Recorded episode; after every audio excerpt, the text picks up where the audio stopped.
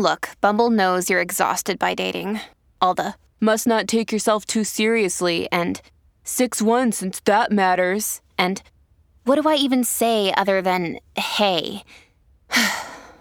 well, that's why they're introducing an all new Bumble with exciting features to make compatibility easier, starting the chat better, and dating safer. They've changed, so you don't have to. Download the new Bumble now.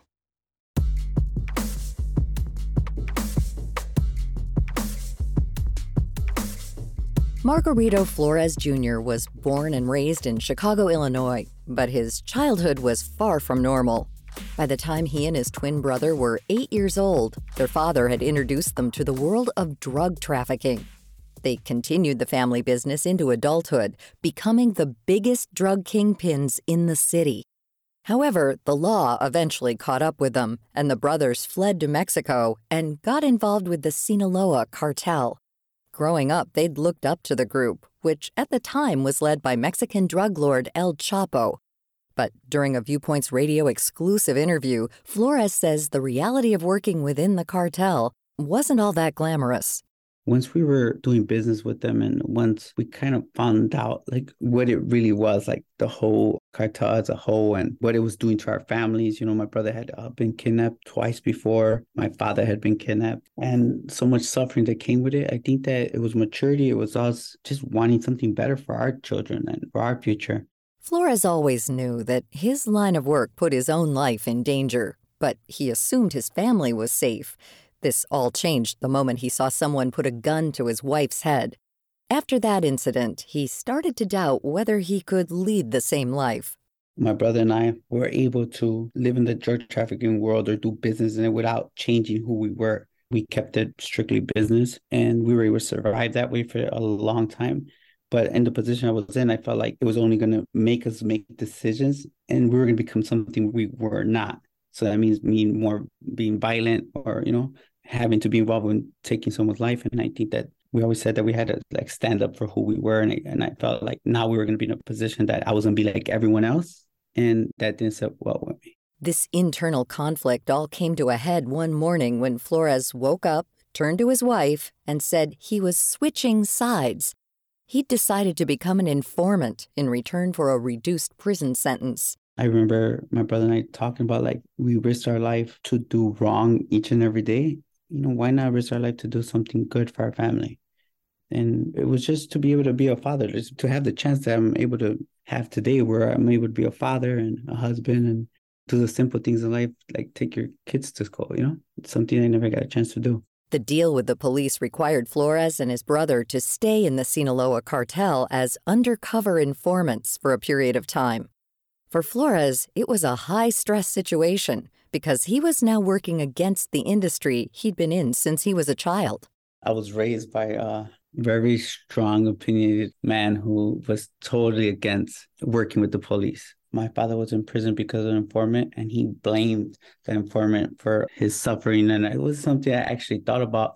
Of course, over the years, on being in drug trafficking, there was plenty of informants who were cooperating against us, and I always looked at it as part of business. Flores says that for people like him who want to leave the drug trade, becoming an informant is the last resort. There's definite risk, but informants help keep some of the most dangerous criminals behind bars. You see it all the time, especially in situations like mine, where looked at as probably the scum of society or whatever the case may be, but it's needed. I think cooperators, and informers are, is needed because if you look at even the Chapo trial, if it wasn't for informers or cooperators like myself and others, you know, you wouldn't have a case against one of the biggest drug lords or one of the most deadliest drug cartels like the Sinaloa cartel. Both Flores and his brother were key in the case against El Chapo and recently finished serving their 14 year prison sentence. Now, Flores is once again teaming up with investigators. This time, it's a law enforcement training company called Dynamic Police Training. Sergeant Ryan Wasson oversees special investigations for Kane County in Illinois and hopes this inside information will help officers catch more criminals who are transporting and distributing drugs. Wasson says that finding the narcotics is usually the first step, but it's no easy task.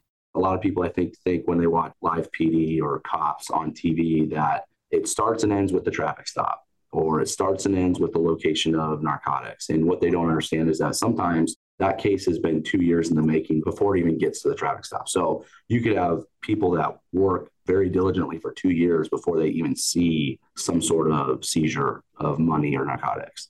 But now and then, law enforcement does get lucky. Sometimes cops notice something strange about a car driving on the highway, whether it's a rental car with heavily tinted windows or a driver acting odd as they pass by. Most people even myself being a police officer and have been a police officer for a few years, even when I see another officer on the side of the road doing some sort of traffic enforcement, I get a little bit of that. Oh no, was I speeding? Was I going too fast? I better watch my speed. So you get a little bit of that nervous, natural nervousness. But when it gets a little bit weird is if you can see differences in a normal person's reaction to law enforcement and somebody who's really nervous that law enforcement is there, maybe abnormally nervous they're there, and the way that they drive their vehicle the way that they react to us. Once the car is pulled over, the search begins. Unlike in the movies, most of the time the drugs aren't neatly piled in a duffel bag in the trunk. Canine units are often needed to sniff out any narcotics, and usually the drugs are stowed away in hidden compartments. We trust our dogs. And so if our dog indicates we know that something's there, we just may not be able to find it. So what they'll do, they can change vehicles in a number of different ways and they get very clever. But a lot of the things that we deal with, and I'm sure you've heard of, are compartments. They'll make false compartments that they'll make in the vehicle. Now, a lot of times those compartments might be a factory compartment. Drug traffickers are always thinking of new ways to hide their products, so it's a constantly changing game. Wasson hopes that Flores will help provide some insight into the minds of these criminals. While this could be a great opportunity, he notes that there's always a small chance that informants won't be completely honest. I've been in this job long enough. I've worked with informants for a really long time, sources, and you don't always get accurate information. Sometimes you have to vet that information.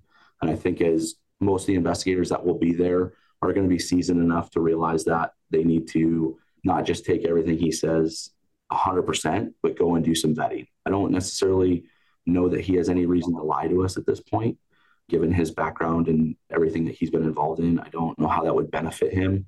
So I kind of look at that as well. What's his motivation to come help us right now? And I think his motivation at this point is a decent motivation.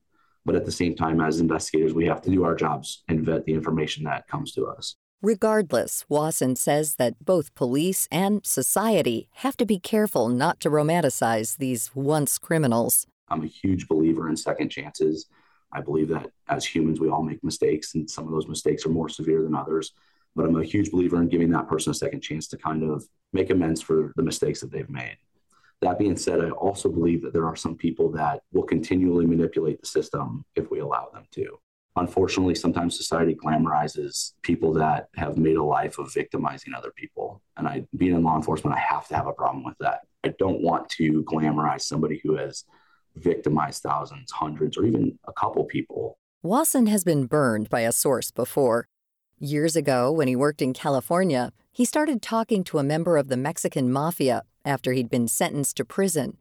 At first, he was helpful, but as time went on, he began to play both sides of the law. What he was doing is when investigators would bring him information and ask him to help decode it or bring meaning to it, he had access to the internet and was posting that information on private blogs. So the biggest issue with that was obviously we have intel coming in that needs to be extremely confidential and is coming through him as a trusted source and he was putting it out to the very individuals we were trying to keep it from. Which is why Wasson says any information needs to be vetted. Still, he hopes that Flores will not only be able to give them actionable information now, but continue to work with law enforcement to help train future generations of investigators. And while the issue of safety will always be top of mind for Flores, he says the risk is worth it. I feel like either I could, you know, crawl under a rock or try to hide somewhere, but I feel like I have too much to give. I have a whole life ahead of me, and I don't want to leave my legacy to be that of a drug trafficker.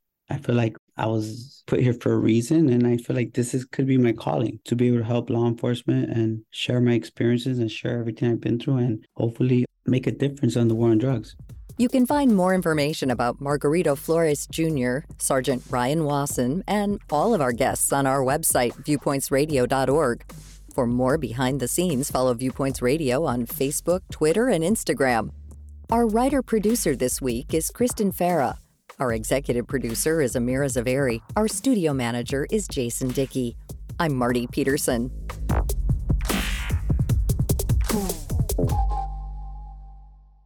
Coming up next week. I don't think Threads is done yet. I think they really want to go after people that are using Twitter or X. Will Threads, the new concept by Meta, sink or swim? Then. Right now, I'm working with a lot of recent college graduates who are having a really tough time having those informational interviews for jobs because the idea of meeting someone new and trying to have a conversation with them seems like a boulder. The life skills young people are lacking. I'm Marty Peterson. And I'm Gary Price. These stories in depth on your public affairs magazine, Viewpoints.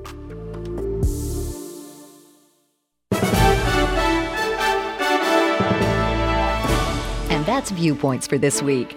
Follow us on Twitter, Facebook, and Instagram to learn more about upcoming shows and find a library of past programs on Apple Podcasts, Google Play, and Spotify. Plus, you'll always find previous segments and more information about our guests at viewpointsradio.org. Join us again next week for another edition of Viewpoints.